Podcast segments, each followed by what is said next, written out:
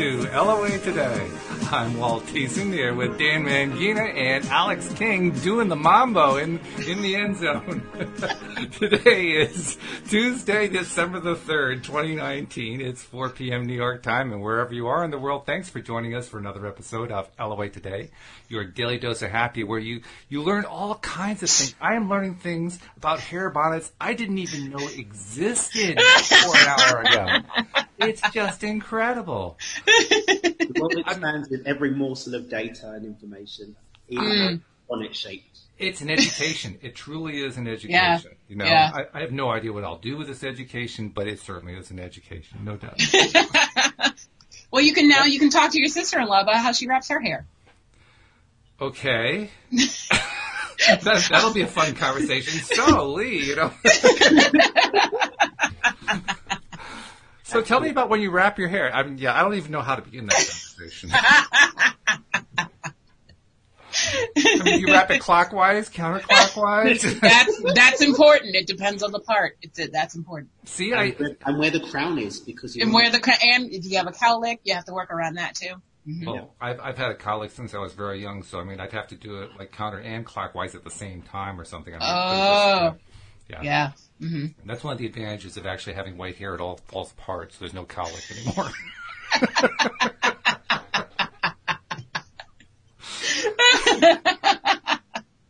Oh man, fantastic. you could tell I, I really did miss doing the podcast for like three days last week. You know, we, had, we had two shows out of five, and, and I was in withdrawal. I mean, that's all there is to it. I was just in withdrawal. And Yeah. I, I know our listeners were, so everybody, we're back, we're excited, and Dan and Alex are dancing, so you know things are good. Um, by the way, I also want to uh, take a little time to remind people who have not yet heard who are interested in working on your own uh, stuff that you're trying to attract in a supportive group atmosphere. We've set up a group on Facebook called Law of Attraction Pivot Pals, and people are starting to find it. Some listeners have started to sign up as members, and we want to invite everybody else to join in. The, the basic theme of the group is pretty simple. Um, we're inviting people to basically post little vignettes of what it is they're trying to attract and then to come back each day and read their own vignettes and you know, mention that they read it again. And, and it's basically like journaling or doing daily affirmations, but doing it in a private group session where you're getting a whole lot of support. Um, So, you know, like I've posted uh, three of them so far, I think. And it's great. Every time I go onto Facebook, I actually have stuff, you know, people responding to me on stuff that I actually want to hear about. You know, Right. It's, it's my stuff, right? That's You what happens when you make your own group. Yeah. That's right. Yeah, it's it's not you know what the latest news information is, or you know Mm-hmm. what's going on with uh, my sister-in-law's hair wrap or whatever. I was waiting for the hair. I'm glad I didn't disappoint you, Dan. I, I would hate to disappoint you. Alex is out of a job. He's, he's getting that comedic timing down. He's yeah yeah. I'm rubbing off on him. I, I learned a lot from Alex. I have to say. It's true, but please become a member. I'll be glad to let you in, and uh, we're getting some interesting people, interesting posts from people in the group. Um, it, it's kind of fun to see what people are trying to attract, what they're focusing their attention on, and I, I have to also do a shout out to Jeffrey, who of course is our most regular live stream listener, and he has jumped in with both feet in the mm-hmm. group, and I'm telling you, the guy is great. He is great at details. I mean, mm-hmm. he Yeah. posts a vignette, and I mean, it's it's almost like you're you're hearing him describe a painting by Vermeer. It's just full Right. of all the details of it. It's fabulous. So, I mean, Jeffrey has set a very high bar, folks. But we won't we won't require that you do the same thing. All we ask you, you come in and participate. But just in case you want to see how it's done right, look at Jeffrey's. Good stuff. There you go. There you go. Now, how did you? Who came up with this group? And and what? I actually founded this group about a year ago, and I didn't really have a definite concept in mind, other than I knew that it would be good if we had a way for people to support each other in mm-hmm. terms of learning law of attraction. And so I mm-hmm. just put it out there, and a few people signed up, and then it didn't go anywhere because I didn't have a clear concept of the group. Right. Right. And then I've been thinking about it lately and saying, you know, we really do need to have ways to support each other more formally. I think is the mm-hmm. word. Mm-hmm. And so I said, well, let's use the Pivot Pals group. So I kind of you know, resurrected it, renamed it to put the words law of attraction in it, and you know, here we are doing it on a daily basis now. And I have to admit, it's helping me too. Because I mean, we all you, you know how it is. You, you have like your daily routine, right? Right. And my daily routine has kind of evolved over time um, to the point where some of the stuff that I used to do, I don't do anymore.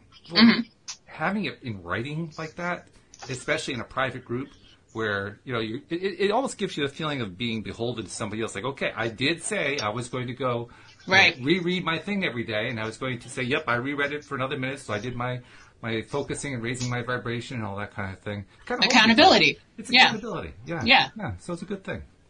So yeah, please, uh, I've, please I've join the got some group. solid members I can probably throw you away from my Dream with Dan group. So uh, why don't, uh, when you've got five minutes, we do a live on my Dream with Dan group and we'll Sure. there Yeah. and some traffic. Yeah, glad to do that. That'd be fine. By the way, if you could do something to turn your volume up, you're a little bit soft. So Ah, that's because I was talking soft, but now I'm talking more. ah, you can do it. He was using his inside voice. His inside voice. Yes. Well, here here on the podcast, there's no such thing as an inside voice because no one will hear you. So Nope. Please do an outside voice. Yes. now, I don't know if you guys get the daily quote emails from Oh, Abraham Hicks. all right there. Okay, that's an interesting reaction. that's a yes no. Uh, so, anyway, there was a really good one that came today. Uh, most of them are, are good, but this one just kind of caught my attention. So I figured it's a good way to kind of get the conversation going today. It says, but it does take the determination that you're going to put your thoughts upon something that does feel good. And so here, we're going to make a very bold statement. Any disease could be healed in a matter of days, any disease, if distraction from it could occur and a different vibration dominate. And the healing time is about how much mix up there is in all of that. Now, that may not be the best English in the world, but what a concept that is. Mm-hmm. Yeah. You could have, you know, uh, stage four cancer, and you could eliminate it in a matter of days, according to what they're talking about here. Mm-hmm. the the mm-hmm. thing that holds us back is that, what's the way they say it? If distraction from it could occur and a different vibration dominate, well, when you're dealing with something like terminal cancer, it's about the last thing that's on your mind is, oh, well, you know, I can be distracted from it. It's not going to be part of my mindset. In fact, I'm going to vibrate on a different vibration. That's not the way it normally works for people Right. in real life. And then added in is the healing time is about how much mix up there is in all of that. And that mix up, that caught my attention. Mm-hmm. Because, I mean, Alex, you and I did a show about a month ago that I think we called something like um, When We Don't Notice Manifestations or something Yeah. along that line.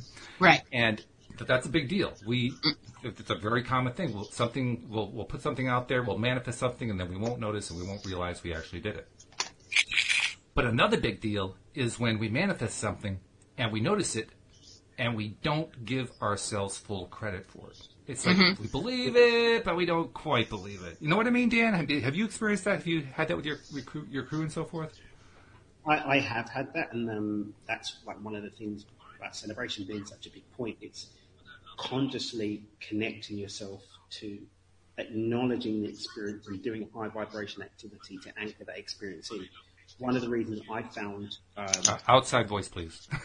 one of the reasons that I found that a lot of people just go back into old ways of being and don't end up building a momentum in the direction of what they want is that they don't take that second out to acknowledge it. And oftentimes I found that non-acknowledgement is either because we actually don't want to move that momentum forward, which is the self-sabotage, self-destructive tendencies. And another thing is that, like you said, we just don't actually acknowledge it as being that. Some people, oh, that was great, but what about that? Or I, I, that was great, but you know, it was only one time. Yeah. And all these things tend to be indicative of not really believing that you're worthy of it, mm-hmm. but mm. consciously still being addicted to the patterns of behavior that are contrary to that experience. So, oh yeah, I made some money, but it wasn't as much as I needed. Or I made some money, mm-hmm. now I'm going to have to pay more taxes, etc., etc., etc. Because there's still an attachment to the lack. There's still mm-hmm. to the stress, right? And generally, even when there's a peak up, that's when we revert back. It's like the lottery winner that within five years all go, you know, 90% of lottery winners go back to exactly where they were. If Yep. rich or middle class, it's the same thing. That spike, that distraction, that momentary distraction that allowed for a new experience wasn't permitted to hold because we got caught in the the old pattern. Yeah, I agree with you. By the way, what, what, what you uh, immediately came into the mic, you were good, and then you fell back again. So you got to do something to either make the mic closer or turn the volume up because it's good part of the time. But yeah, that's right. Put it right in front of you. You can't miss it. That's me in my mind. That's me in my mind. Oh my god. that works. That works. I like that.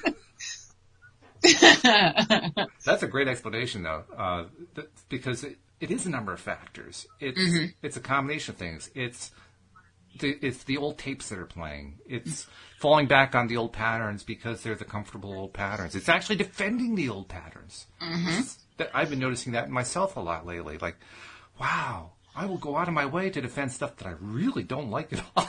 Mm-hmm. I do that Facts. And I see it in other people as well. I mean, we just we're, it's, it's a form of addiction almost. Um, more accurately, it's a, it's a deeply, deeply ingrained pattern. And once it's that deeply ingrained, it takes a while to get it out there, to get it out and removed and kind of rooted out.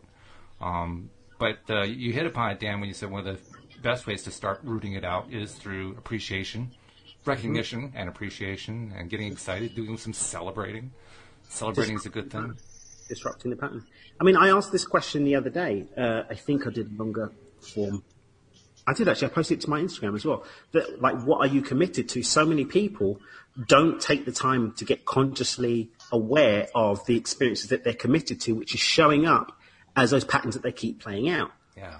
There's a commitment subconsciously to the experience that plays itself out as connecting people, places, and things, uh, not celebrating, just reinforcing those same stories. And that's because down we are deeply committed to to that. And, I mean, we all have that in some area. I had it myself. When I when I found it, I was like, wow, how funny. I didn't realize that the reason why that particular part of my life was continually showing up that way is because there was a deep rooted commitment to the payoffs that were being had from having those types of experiences. Once you bring it up to the light, then you can start disrupting it more permanently and making change. It's true. What What are some of the payoffs that you see people uh, hanging on to? I, I mean, it's kind of a weird word to describe it as a payoff, but it is. It's a payoff, if we don't really think of it that way. I, I, I could give a personal one. For me, it's um, being a victim. But for me, it's being a victim in really creative ways. I've actually had to give my subconscious mind an Oscar, you know, like, for best screenwriter for the number of ways that stories are constructed to validate the victim story. It's absolutely ridiculous. Like once you start actually owning it. Uh, so for me, a variety was not that I would be, oh, woe is me, I'm a victim, but actually subconsciously creating victim type scenarios, overcoming them, and then celebrating it afterwards. Right? Oh, oh my goodness, can you believe that happened? Oh. but it's okay because in my infinite connection to source, I was quite able to overcome said situation, and here I am, the guru resulting. That's a guru resulting. It's like that does deserve an Oscar. Yeah. just not create it in the first place and just be happy. It's like you know, right, right. Like, It's a long way to go for a plastic stroke. let's cut out the middleman. Let's cut out the middle manning Yeah. and get to being happy, which doesn't require any of the narrative and story. But yeah, Right. for me, it's just all these really.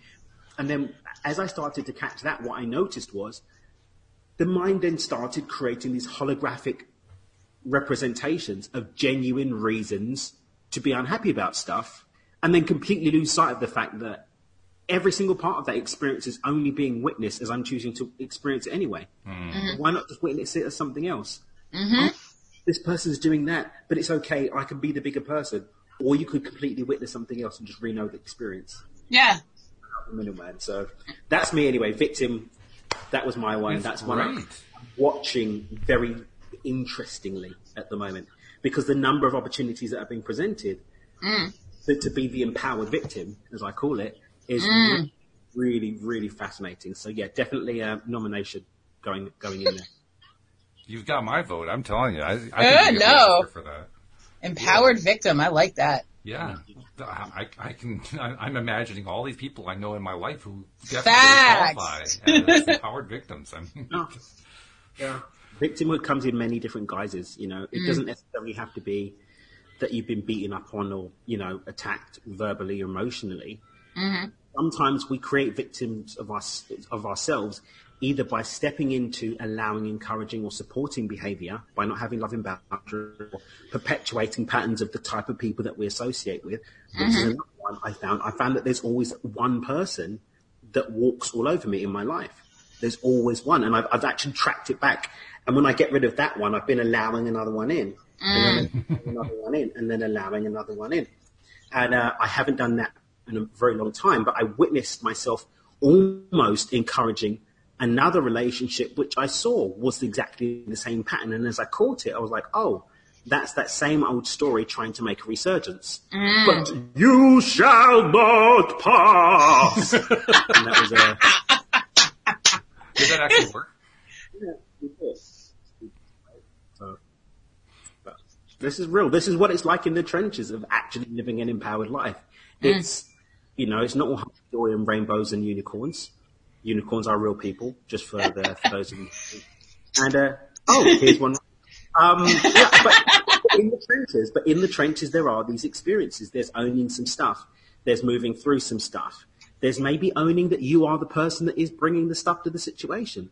You know, but that's okay because guess what? New now, new moment, and nowly you can shift and transmute into something else, but only if you own it. That ownership part is huge. Yeah. We, we have a tendency to objectify everything. Mm-hmm. I mean, it, it's not a normal experience for most of us to say, "Yep, that was me. Yep, that was me. Yep, that was me. Yeah, that too. Yeah, and that." And My that. my bad. My bad. It's usually this and that and that and that, and a lot of finger pointing that goes on. You know? we're, we're, finger pointing is a lot easier, and it's a lot more uh, familiar, and it feels safer, which is ironic because it's about as unsafe as you can be. But nevertheless, Right. we feel like it's safer. But then you don't have to take responsibility, and then it can be everyone's fault but yours. That's then right. Actual factuals. Right there. Bam. boss. Oh, it's my boss's fault. You know, it's my children's fault. It's my parents' fault. It's this person's fault. It's that person's fault. They're all just shadows, mirrors, and reflections of something going on, right? And at a, at a purely rudimentary, three-dimensional uh, level, you still have the choice about whether you even engage with them or not. Does that mean that the? I mean, I had this.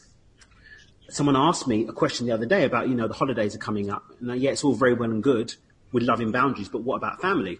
Didn't say it's going to be easy. It said it's possible. That's true. You know, so When, when we have these um, s- scenarios that keep popping up, the, the, oh, my cat decided to start eating the paper again. Um, Nice. but he does own it. He's got a paper eating problem. No, At least it's, his way, it's his way of saying, "I want to be out. Let me out." That's- that's- it's, a, it's a communication. there, there are worse ways to do that. There are Yeah. better ways too. I mean, he could just come say meow, and I'd actually understand what he was saying. Facts. but where I was trying to go to is we, we, we tended to express these things in terms of like the, like the way you said it. Well, you know, why don't I do this? We we tended to say it in terms of why don't or why can't or you know focusing at uh, at the fact that I screwed up in some way. And it have you noticed it's a a big challenge to try to change the way we talk to ourselves about stuff like that to something more like I would like to think of it this way instead of why don't I think of it this way? Right. It just yeah, I have to actually stop myself and refocus and say, okay, how do I express this completely in the affirmative? Because mm-hmm. I'm so out of practice, I, I've forgotten how to do it. I have to. It, it's almost like I'm learning to walk again. Yeah. We've spent a lifetime learning to do things differently, though. Mm-hmm. It's, it's the social norm. It's socially it, the social norm is that we blame others. We're not taught any self any form of autonomy. We're brought mm-hmm. up um, from parents to school to job to pension. At every point in our lives, the very lifeblood that supports us and empowers us to make choices in how we live our life and how we experience our life is left in the hands of others. We are not taught autonomy. It's just not something that we're taught. And those who seek to break free from that are considered risk, you know, overly risk takers, irresponsible, so on and so forth. So, like I said, when when we are then moving into having more self autonomy, more responsibility, it's just so disassociated from every other part of the experience that we've been having that it just becomes this crazy challenge. Mm-hmm. It is. So, what's your best way to overcome that? I mean, I, I guess it just amounts to rewriting the tape, right? Yeah, in microshifts. Definitely in microshifts. Taking those baby steps and they take those baby steps. Or in some cases, doggy paws. I I have to cut his nails. I'm so sorry. He's taking his time trying to get on his bed, but he's Uh-huh. like he's got to size it up and then and then do the Oh, big wow. jump. And the funny Really? thing was, There he- they've okay, been he's building work and they've started to build. Can you hear that drill? No, Oh, brilliant! You can't hear it because I can. But yeah, baby steps, like taking baby steps into responsibility. So finding pockets of your life where you can start accepting responsibility and playing it out in a very low stress way. Mm. Taste and see that it's good. Feel into it and start expanding that into other areas of your life. Some people make the mistake of saying, okay, I'm going to go and leave my job and go and be an entrepreneur now. You might not be an entrepreneur. You actually probably might be better off working for someone. 80-20 rule says that 80% of people are better off working for someone else.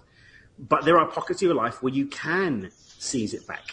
So find where those pockets are, push your edge without pushing your buttons, and start easing into it, witnessing it, celebrating it, easing into it, witnessing it, and celebrating, and taking that power back. So even in those areas where it is optimal for someone else to be the one in the driver's seat, right, or for someone else to be taking more of the responsibility, you are at least in the driver's seat and choosing who that person is, rather than mm. just flying into this is the way it's always been done. Like that thing about that story about the woman who cuts the ends off her beef roast or whatever it is, and then she goes back three generations and finds out that mum said, "Oh, this is the, the way my mum told me to do it," and mum's her grandma says that's the way my mum told me to do it, and great grandma's like, "Oh, it's because we had an oven that was too small, so we had to do that."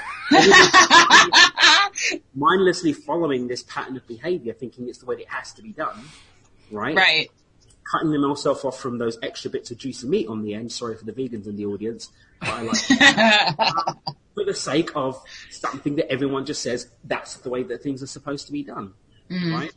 So, It's, Anyway. it's a great point. A lot of it is generational. We do learn this stuff from our parents, from our adults, uh, people when we're kids, um, from elders. Um, I never did to- totally understand why it was that we should listen to our elders because our elders seem so messed up. Yeah, man. They've seen some stuff. And, and, and now that I've become more of an elder, I have to agree, it's true. Yeah, You know, it's, facts. I think we'd do a, a whole lot better job if we paid more attention and followed the lead of the kids. The kids Agreed. have it. They get it. mm. They, they get it, from, and they don't. e- They can't even explain it necessarily. They just kind of do it. Uh, it's discernment, right? I think the blanketly following children or blanketly, blanketly, blanketly, blank, Nah. blindly. That's good. Nice attempt to doing invent, invent an adverb, though. I some like discernment. that. You're applying some discernment and saying, okay, do you know what? You know, Dad, you've got this bit down, but the rest of it, bye, Felicia. You know, Facts. in another time, I love the way you do that, but I'm not necessarily going to eat that juice from that part of my body. Cool, I get that. Love the play, not the bogey. Like there are pieces that are cool, but again, it's autonomy, right? Autonomy and discernment, applying discernment. But that requires thinking and using our nuggets, which is just not something that society, you know, as a society that we're encouraged to do. Mm-hmm. So, I- I guess it's about trying to make one small shift at a time. That's what the micro shift approach is, right? That's what a microshift is. Microshift is just a series of baby steps consciously made, deliberately made in the pursuit of a consciously chosen outcome. So we find the minimum deliverable, we push that edge a little bit, we witness it, we celebrate it, we anchor it in, and then consciously choose what the next step is going to be. And by doing that, I mean, everybody can make big leaps. Everyone can do it. I've done Tony Robbins' work. Massive action! I get it. I really, really do. But massive action taken in baby steps will always win. Always. Because the, the subconscious blocks, you ninja slip past those. Uh, the limiting beliefs, you ninja slip past those. The procrastination, you ninja slip past those. Um, everything. Because it's not a big jump. It's what is the minimum deliverable? The smallest thing that I know I can definitely do in the direction of what I believe might be possible. I don't have to even fully believe in the whole thing. I can commit to this next, the minimum deliverable baby step. I can commit to that. But if I'm doing that consistently, then I must end up where I'm going. So mm. let's so talk about that a little bit more because it's a great concept. The idea of taking massive leaps and baby steps. It sounds contradictory. I mean, it's, it's either a massive leap, leap or a baby step. Make up your mind. Which is it, Dan? But, but, but you but you have a clear idea there. Talk about what that clear idea is. So the, the clear idea is that you know a journey of a, a thousand miles starts with a single step. So what happens is people just think about the thousand miles and how tiring that's going to be. They don't have enough food for the journey. What's the weather going to be like in Acapulco? Even though they're what's my mum going to think? You know, do they have my favorite ale? Like all of these things, right? We get caught up in all of these stories, which are really just the subconscious mind trying to keep us safe by keeping us in the same thing now, which is not going anywhere. The mind, generally speaking, doesn't want us to go anywhere. Mm-hmm. Because for many of us, the idea, the vision that we hold in our mind is that we must stay here, it must be safe. And as I always say, the mind isn't doing this because it's our enemy. This isn't a hate the mind exercise. The mind's doing it to keep us safe because it loves us. That's its job, to keep things the same. But when mm-hmm. you when you consider the fact that we weren't, none of us were born here and now, this m- moment, with this vision or this image that we have in the mind, it was accumulated over time. So mm. if we simply use the same methodology to create a new pattern, which created the pattern that's there already, which is that over time, evidence accrued that created a vision that the mind then said, okay, this is what we're supposed to do. A large chunk of that happens between the age of two and seven when there's no filter. We're just being dumped with all of this stuff. We're just witnessing this stuff. Okay, mm-hmm. that's what supposed to do with money. This is what a happy relationship is. It's okay to kiss girls. Like whatever, right? We, we pull those stories in and then we start to get hormonal stuff happen as we're a teenager. We start to develop the whole tribal thing and we're doing that reinforcing through the lens of what we learn. And then we go into adulthood and we start making more choices. Generally speaking, we start to have some independence, but all of that's generally had within the lens of these things. And then we get to midlife crisis and realize that none of that was our story.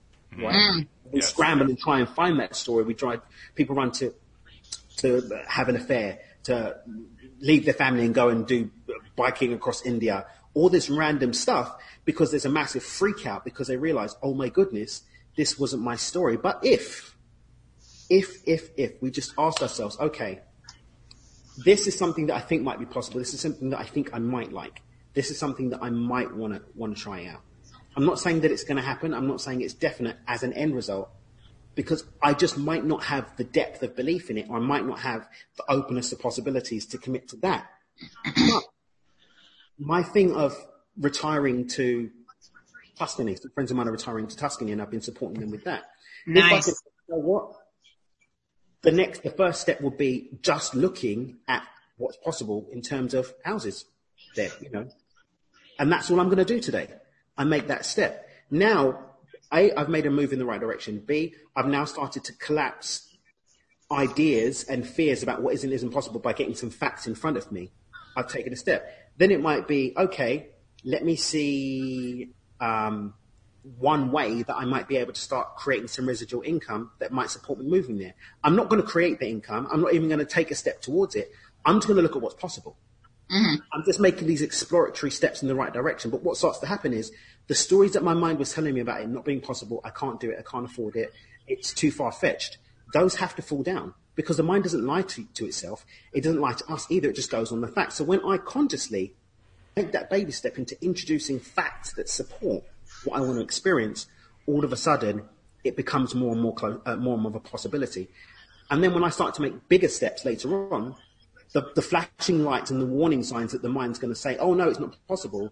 I don't have those anymore because I've broken down those stories before with these earlier microshifts, with those earlier steps. So then as I get deeper into the process and get closer and closer and closer, as you know, where you place your attention, where you place your energy, what we pay attention to expands. And so as I'm looking more and more at these possibilities, guess what's going to start happening? Possibilities, synchronicities, and opportunities, because now all of a sudden I'm actually able to witness them and I'm actually going to start calling them in through the law of attraction because I'm starting to vibrate at the frequency of that possibility versus it's not possible. I can't do it. It's just a dream. Now it's not a dream. It's something that might be possible. I'm not saying it's definite. It just has to be possible for me to witness more of that possibility. And if I'm truly committed to it as a desire, then witnessing those synchronicities, witnessing those possibilities, I can start to hold the line of making more and more of those microshifts in the direction of it. And then before you know it, you can get there. That's fabulous. Great description there. Mm-hmm. You know, as you talked about um, the fact that the, the mind, the brain, is doing what it's supposed to do. It's not it's not working against you. It's mm-hmm. not uh, you know, some sort of a trap, whatever. It's just simply doing what it's programmed to do. Blame story, Walk, big walk, man. It's just a blame story. Oh, I'd love to, but my limiting beliefs in my subconscious mind. Oh yeah. Blah blah blah blah blah blah blah blah. You have. you even did that almost in Christmas. Blah blah blah blah blah. No, I mean. Oh wow.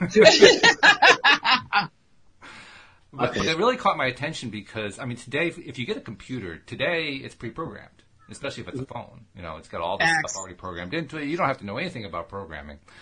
But at the very beginning of the PC age, I was part of that very beginning. If you got a computer, an early computer, and you turned it on and you looked at it, it kind of looked back at you. I mean, it didn't do anything. It just sat there. And so you might type into it something like, I want a thousand dollars. And all that would happen is it would type, I want a thousand dollars. That's all it would do. It wouldn't do anything else. It was just an echo. That's it. It was just an echo. Mm. And it really struck home that this computer wasn't going to do anything until I programmed it to do something. Mm. I couldn't rely on somebody else to write a program for me. I, actually, when the first commercial program came out, I said, "Oh, great! I don't have to program this." But we don't have that experience anymore. I mean, people mm-hmm. now get handed the devices pre-programmed with everything. It's. I'm not saying we should go back to you know primitive computers. I'm saying that it would be great for people to have the experience of being faced with a computer and and faced with the task of, oh, it's up to me to decide what this computer is going to do. What do I want this computer to do, and what steps am I going to take to program it? And you just described some great steps to take to program your own computer. But wouldn't it be great if we just, you know, we're, we're faced with that more often? Like, okay, my computer, my brain is sitting here waiting for me to program. What am I going to program into it? Mm. The only difference is, is that it's not waiting for a program; it's always getting them from the subconscious. Yeah, well, there's that too. but how to get in the subconscious, you know? You, you right. can blame you can blame them. Just oh, I'm just surrendering. What meanwhile, the subconscious mind, okay, mate, you keep surrendering while I keep programming. That's, that's, just what's happening. You know, it's waiting for us to take up our seat as the author and creator of our lives and consciously step up to the plate and hit this one home. Every moment, every now, we have the opportunity to do that. But so long as we're blaming, so long as we're passing the buck, surrendering, leaving it to. I'm not going to get into that one because that's another conversation. but so long as we're doing that, then you know, good luck changing the the situation, right? Mm. Good luck in the experience because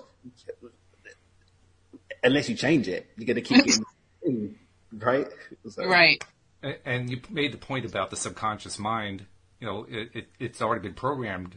The subconscious mind is kind of redoing the programming. Well, how did it get into the subconscious mind in the first place? Mm. Well, because we programmed it there. Facts. So, so once again, oh God, I can't run away from my own programming. It, there it is. It just came right back to me. Exactly what I typed into the computer is what came back. Yeah. And you know what? And this is the thing I've had, and I actually had this epiphany the other day. I was like, I was working out something. I was like, my stuff works. What's the line between the people that are into it and the people that aren't? And I realize it's the people that don't want to work. Yeah. Because I don't, I don't sell the dream. Like a lot of these, a lot of people sell the dream because that's what marketing, you know, they sell dreams. Those of us that aren't selling dreams, we're just telling it like it is. Sorry, mate, just writing something down 10 times a day is not going to change your life. Mm. Say it again for the people in the back. You're going to have to do something. I'll have to do something. Oh, no, sorry. I'm, I'm out. well, well, you, are also setting yourself up for the people who say, wait a minute. No, no, no. You don't have to do something. It's pure law of attraction. You can just attract it to yourself. But the law of attraction requires you actually stepping into the vibrational frequency of what you want, which is work. Right? Wait a minute. Wait a minute. You're saying that it's work to become vibrationally equivalent? it's like, I mean, I'm a student of Dr. Joe Dispenza. Um, I love his work. You know, changed my life completely. Uh, but the sad fact is, is you get people that are, I mean, getting a ticket to one of his events now is crazy. It's like going to an event, uh, a, a, concert. They sell out in like half an hour. It, it's wow. really, really crazy. Mm. Like 2,000 people will sell out in half an hour. Right? Wow. Um, the more and more you speak to people, you're starting to hear that people just want to go to the event because they think that their life's going to change just by going to the event. Or if they go to events, if I go to enough events, it's going to happen. Right. That, that's never one of the things I love about Dr. Joe. He's never said that. He says, do the work. You have to do the work. Mm-hmm. Don't get up from your meditation and expect yourself to have a change if you're not getting up as a different person that sat down to meditate. Mm-hmm. But people are like, oh, I've done my meditation. Why, why is my abundance not here? I, I love the way Mike Dooley tells this one. He gives the example of going on a trip.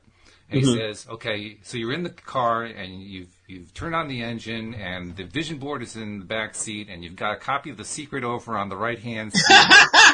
and, and you're listening to your affirmation tapes, but nothing happens because you don't put the car in gear. Mm. Which is a form of doing. And sometimes the only doing that's required is to reach out your hands and receive. Yeah. If that's what you set up to experience. That's right. But you're only going to experience what you're vibrational match to. And if you haven't done the work of breaking the agreements to work being necessary, breaking the agreement to time so that it's going to take time, breaking the agreements with those disempowering belief systems and, and, and patterns that you're playing out, if you haven't done the work of breaking those agreements, no meditation is going to save you. I've got my new stop meditating hat and I'm wearing it in my videos now. Not because I'm saying wrong, but you've meditated, now get up and do something about what you meditated on. Now get up and actually receive the experience by standing up as a different person, making different choices aligned with the vibration that you've chosen. The rampage is nonsense if you get up from the rampage and then just go back to, oh, my life is goodness. My, I would just rampage for 10 minutes about all the things I'm grateful for and then get up and start complaining again. What was the point in that rampage? Mm. Well, basically, it created a lot of confusion. If that was your goal, good for you. But where there's, where there's confusion, what will always take sway is a subconscious mind. It moves at 10,000 to 10 million times the speed of the conscious mind. That confusion is happening at a conscious level. Subconsciously, there is no confusion. The subconscious mind is very clear on what it's going to do, and it never, ever, ever loses. Never. Mm. Thank God we can reprogram it. Otherwise, we'd be in trouble. Exactly. Facts, man. Exactly. yeah, it's that's really true. It, isn't it amazing how we get worked up about this thing of having to do something, and that we we turn it. I mean, there, there's a whole thing about work. Oh, I have to go to work. You know, this, this whole negative thing. Work is a drag. Work is so hard. Work is rough. Work is. I'm so sick of work. We have this whole thing about work. No wonder we don't want to actually do the work. We've got this this this whole mental Negative block set up. connotation towards the word work. Yeah. Exactly. Mm-hmm. Mm. But it's the work that works. And the second that we start recognizing that the work can be a joy and start actually reframing our attitude towards work to the payoff of it, then we can start finding some joy in the transformation rather than, you know, loving the process, right? You have to fall in love with the process. Otherwise you're, you're finished really. But mm-hmm. that can only happen when we stop seeing it as an enemy, right? We start seeing something to be excited about. Yeah, there's maybe some bumps in the road. I'm undoing sometimes generation after generation of disempowering belief systems and patterns of behavior. The buck stops here with me though. I'm ready to dig in and do it because I'm mm-hmm. committed to the experience on the other side of it. I've been experiencing both the reality of it and the metaphor of it all wrapped up into one because I've been doing learning some new programming, literally mm-hmm. computer programming. and it's a it's a form of programming that I had a major, huge, gigantic resistance to because the first time around I didn't get it. I hmm. didn't understand it. I just kept kept running into roadblocks. And I don't understand this. What the heck are they talking about here? I didn't understand it at all, and I developed such a negative feeling about it that I didn't even want to have anything to do with it. Hmm. I, like I've said previously, about a year ago, I would have said, "Well, I'm just never going to do it again. I don't want to have to, to deal with that." Mm-hmm. You did say it a year ago. I did. You Yeah. did. I know I did. And probably many times. Probably, Yeah. you know, weeks at a time. So, so I had it well programmed into the subconscious mind. Yep. But then a funny thing happened. I realized that so many of the things I've been wanting to have happen in my life, so many of the things I wanted to bring into my life, were directly tied to me learning to program again. And not just um, physically program, but metaphorically. They go together. One is actually a skill for the other. And and so it gave me. You talk about reframing, Dan. That gave me my way to reframe it. Beautiful. Because now I reframed it as I'm not just learning how to program on this platform that I didn't really know before. I'm also learning how to program my subconscious mind. I'm learning how to reprogram my desires, my wants, my needs so that my mind is actually playing them the way I want them to play rather mm-hmm. than the way it's been playing against me. Nice. Yeah. It's a big deal.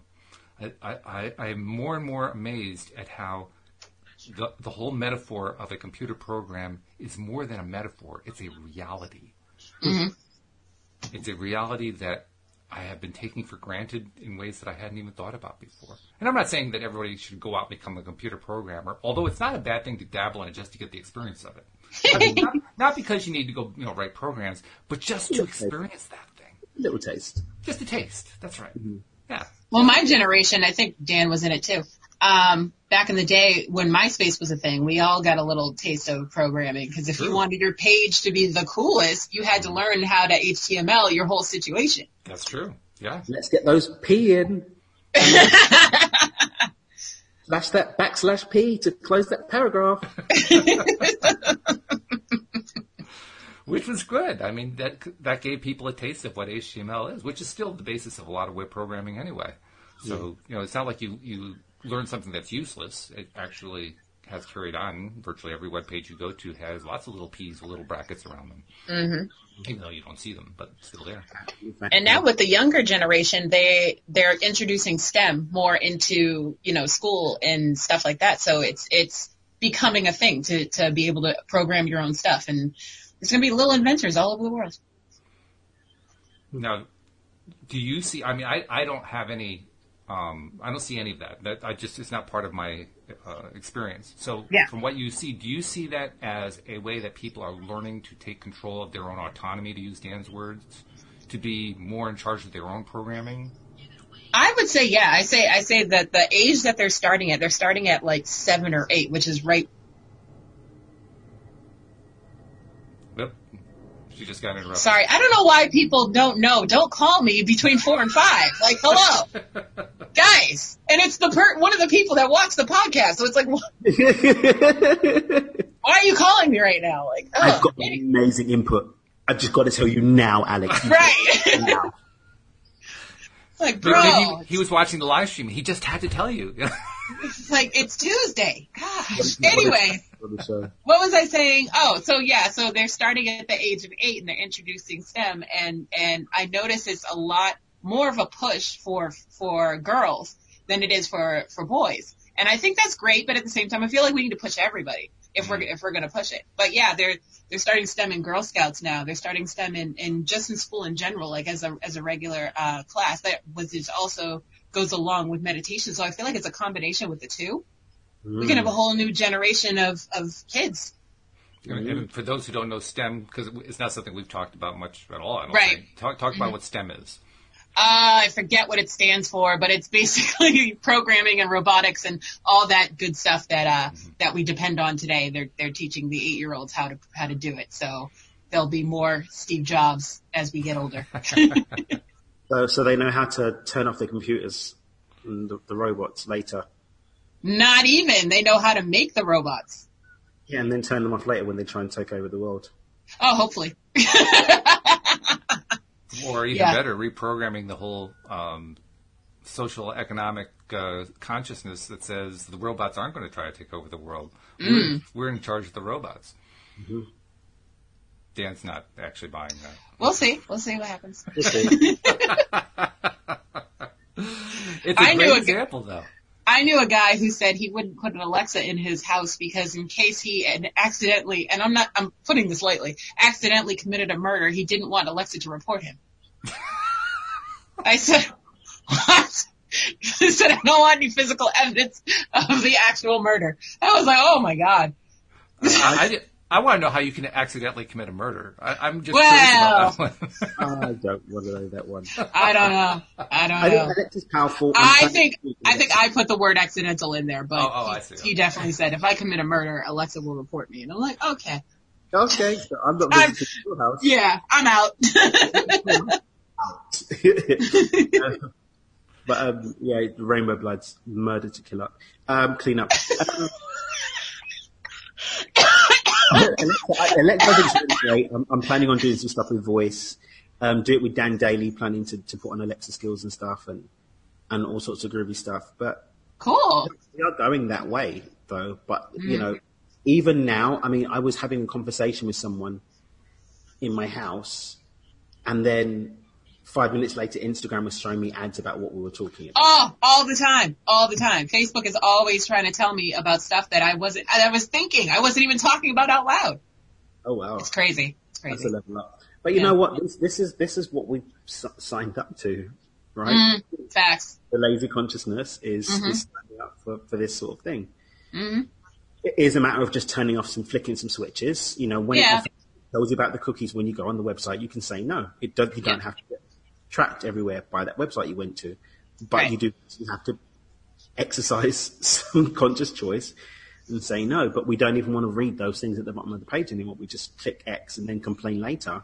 Yeah. Those ads everywhere. You can turn the Microsoft the microphone off in Yep. Instagram and Instagram and Facebook. You can turn it off.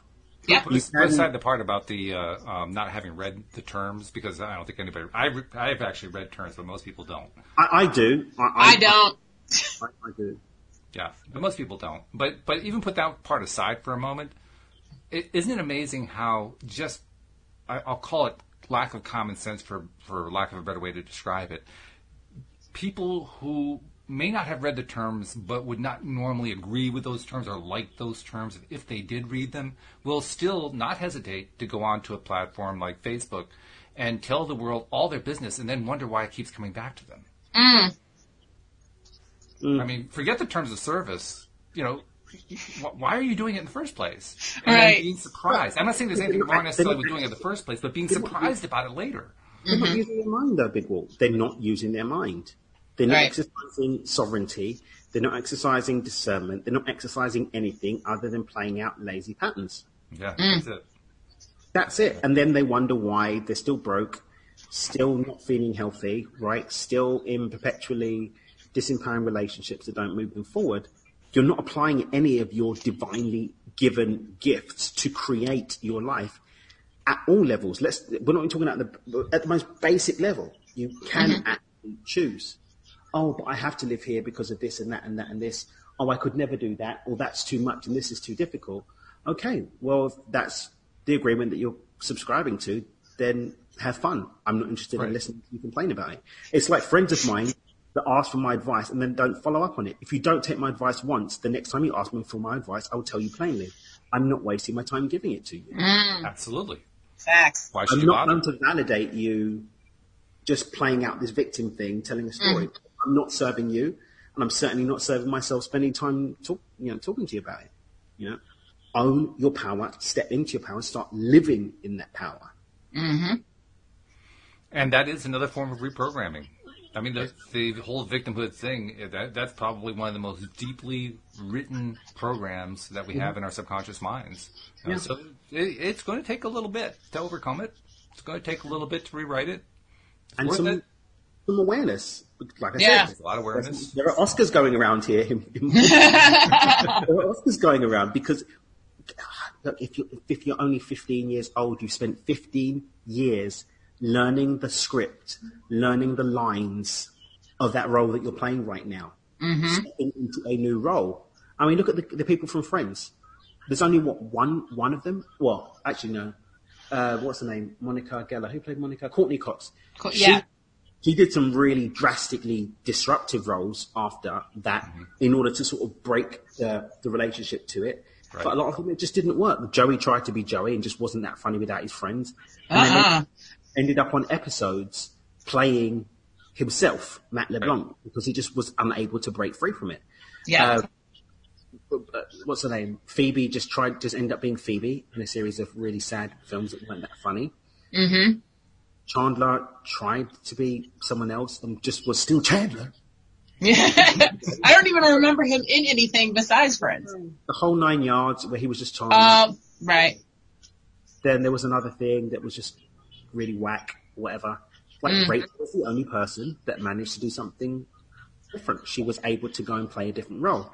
Many, many, many people just get stuck in the same role. They're doing it in their lives now. They've spent decades and decades and decades learning that script, learning that narrative, learning those same routines, and then not even understanding that they have the power to change it and just reciting the same lines, having the same coffee at the same time every day, the same conversation, complaining about the same stuff, eating lunch in the same place with the same person they don't like for the same reason they liked them yesterday, and then wondering why their life is just not what they love.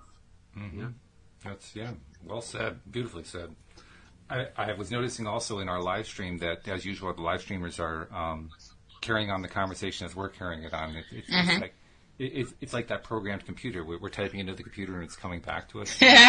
same thing's happening here, uh, and it's actually somebody I think you know, uh, Alafia King. Hi, mom. a, a conversation with Jeffrey. And uh, she said, attachment to the lack, I'm guilty of that. And Jeffrey replies, be easy with yourself. We're all guilty of it. yeah, Mom, Jeffrey's good people. very good. Very, very good. Great gifts. Great gifts. No doubt about it. By the way, Mom, this is Dan. Doesn't he look like Cousin Dennis? She's not answering, but it's okay. no, seriously, you look just like my cousin. It's crazy. Well, you know, doppelgangers are real. Facts. and that's it. yeah, they hang out with the unicorns. So, um. as we are now.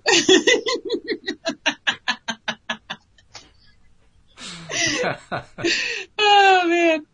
Okay, well, this is good. This is good because I I, I didn't know how to sh- to to headline the show. I didn't know how to title it, but it it was becoming really apparent to me. We have this tendency to not buy into our own power, and we kind of have gone into you know the deep end here of being in a victim mode and all that kind of stuff. But really, it's not just the victims who do that; it's the skilled LOA practitioners who do it. It's mm-hmm. the people who are even new to it who are trying to find their way. Who do. we all fall into this pattern We've all typecasted ourselves. Yeah, we, we, we keep replaying the old tapes and keep buying into them. And in the process, when something does happen, we say, "Oh, that was cool," and maybe I'd mm-hmm. even celebrate it. Maybe I'm feeling good about it, and then five minutes later, oh, did I really do that?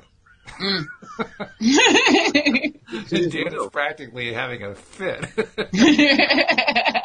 it's real. It, it's really, really real. Like those unconscious patterns that we perpetually play out that we don't consciously choose. Like it is a real thing.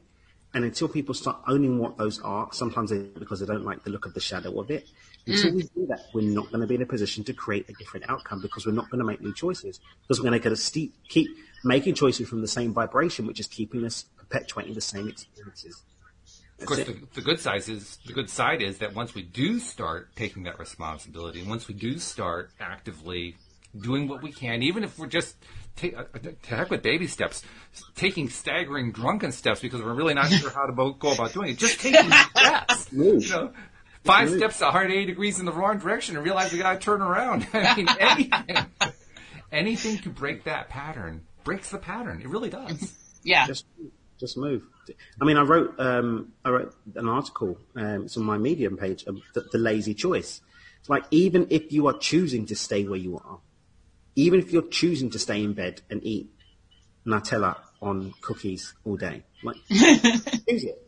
And by right. choosing it, you've empowered yourself because you're not just falling into it. You've made the conscious choice to do it. And as you start to do that, you step more deeply into your power. And then you can start making more empowering, expansive choices going forward. But you must start to choose, even if it is that staggered, drunken move. It's a move. not staying those, those, little steps. I mean, the, when you say the words baby steps, this is kind of what I heard when you first used that phrase. You take the little baby steps. My first inclination in my back of my mind was to dismiss it or discount it because they're baby mm. steps. That's what people do. Yeah. Well, you you will be surprised. I mean, um, my Micro to Millions group, which is the the longest running sort of long term group program that I've I've ever done. We've been doing it all year. Um, there were some people who at the beginning were really excited. Oh yeah, I'm going to create massive abundance. But when I said, yeah, but you've got to start with learning how to manifest $100 or £100. Right. I need, but I need thousands. Oh, sorry, I haven't got time for this. You know, I, I need. Wow.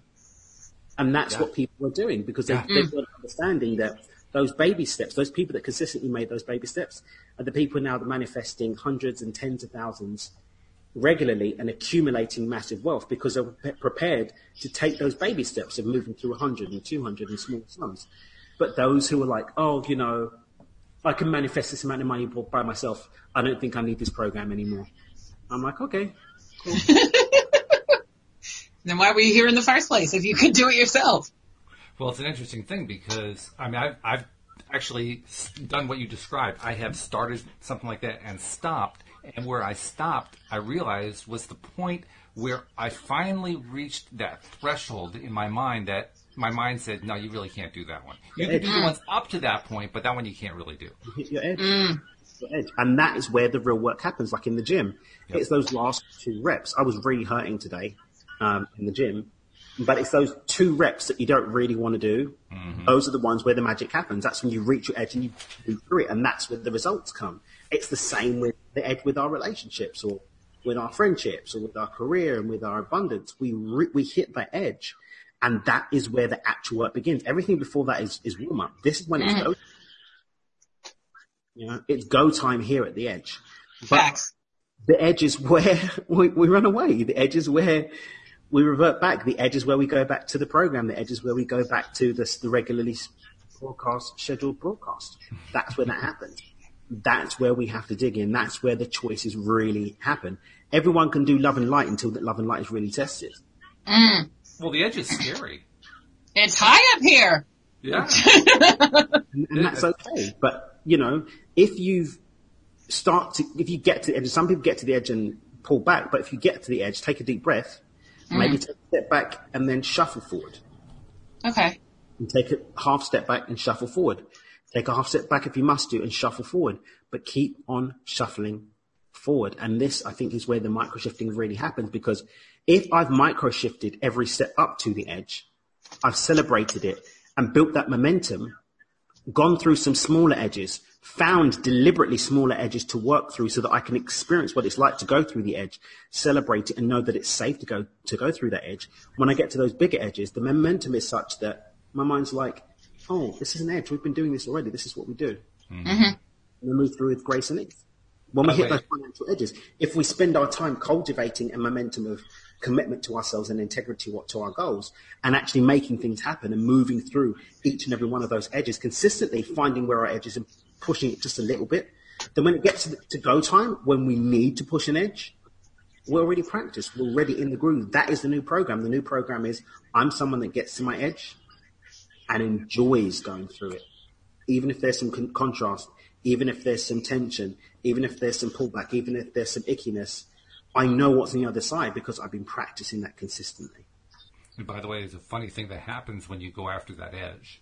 Because I, I described how I was doing that with a money thing, and for, me, for me, the edge was at two hundred fifty dollars. I had I had um, manifested everything up to two hundred fifty dollars, and then it stopped, and I got frustrated. And then I said, you know, I'm I'm going to break through this, and so I did some work to break through it, and then I got distracted, and went off to do some other stuff, and within a couple of months, all of a sudden, I inherited over forty thousand dollars. Like, whoa, what Nice. See, as long as you got distracted from your cap, that's that's great. So like you said at the beginning, Walt, it's um, be distracted from it long enough to, to make a different choice. Yeah. Distraction is key. And, and in so doing, all my resistance goes away. And when the resistance goes away, amazing stuff shows up. That's It's so true. incredible. Actually, factually. Hey, while we're uh, uh, got a minute left here, I just want to remind people who are not yet subscribers, become a subscriber. Real simple to do. Go to loatoday.net and also follow us on YouTube. How do they follow us on YouTube, Alex? Go to YouTube and search LOA Today podcast videos. And once you see our smiling faces, you can go down below, hit the red subscribe button, go to the right or left, I forget which one it is, and hit the silver bell and make sure you click all so you will always be notified when we're live. And we apologize to those of you who are uh, deaf who could not actually see Dan's motions there, but he was trying to sign for the deaf while we were doing that. So thank He's you. uh Dan. he's Vanna White when we're doing the announcements. I, guys, I, I don't see any evidence of that on YouTube. Therefore, it's true. It's only one frame at a time. Yeah. facts, facts. But good stuff, guys. Thank you very much. Thank you to our our uh, live stream listeners. Thank you to our, especially to our podcast listeners as well. We'll see you all next time here on LOA Today. Goodbye, everybody.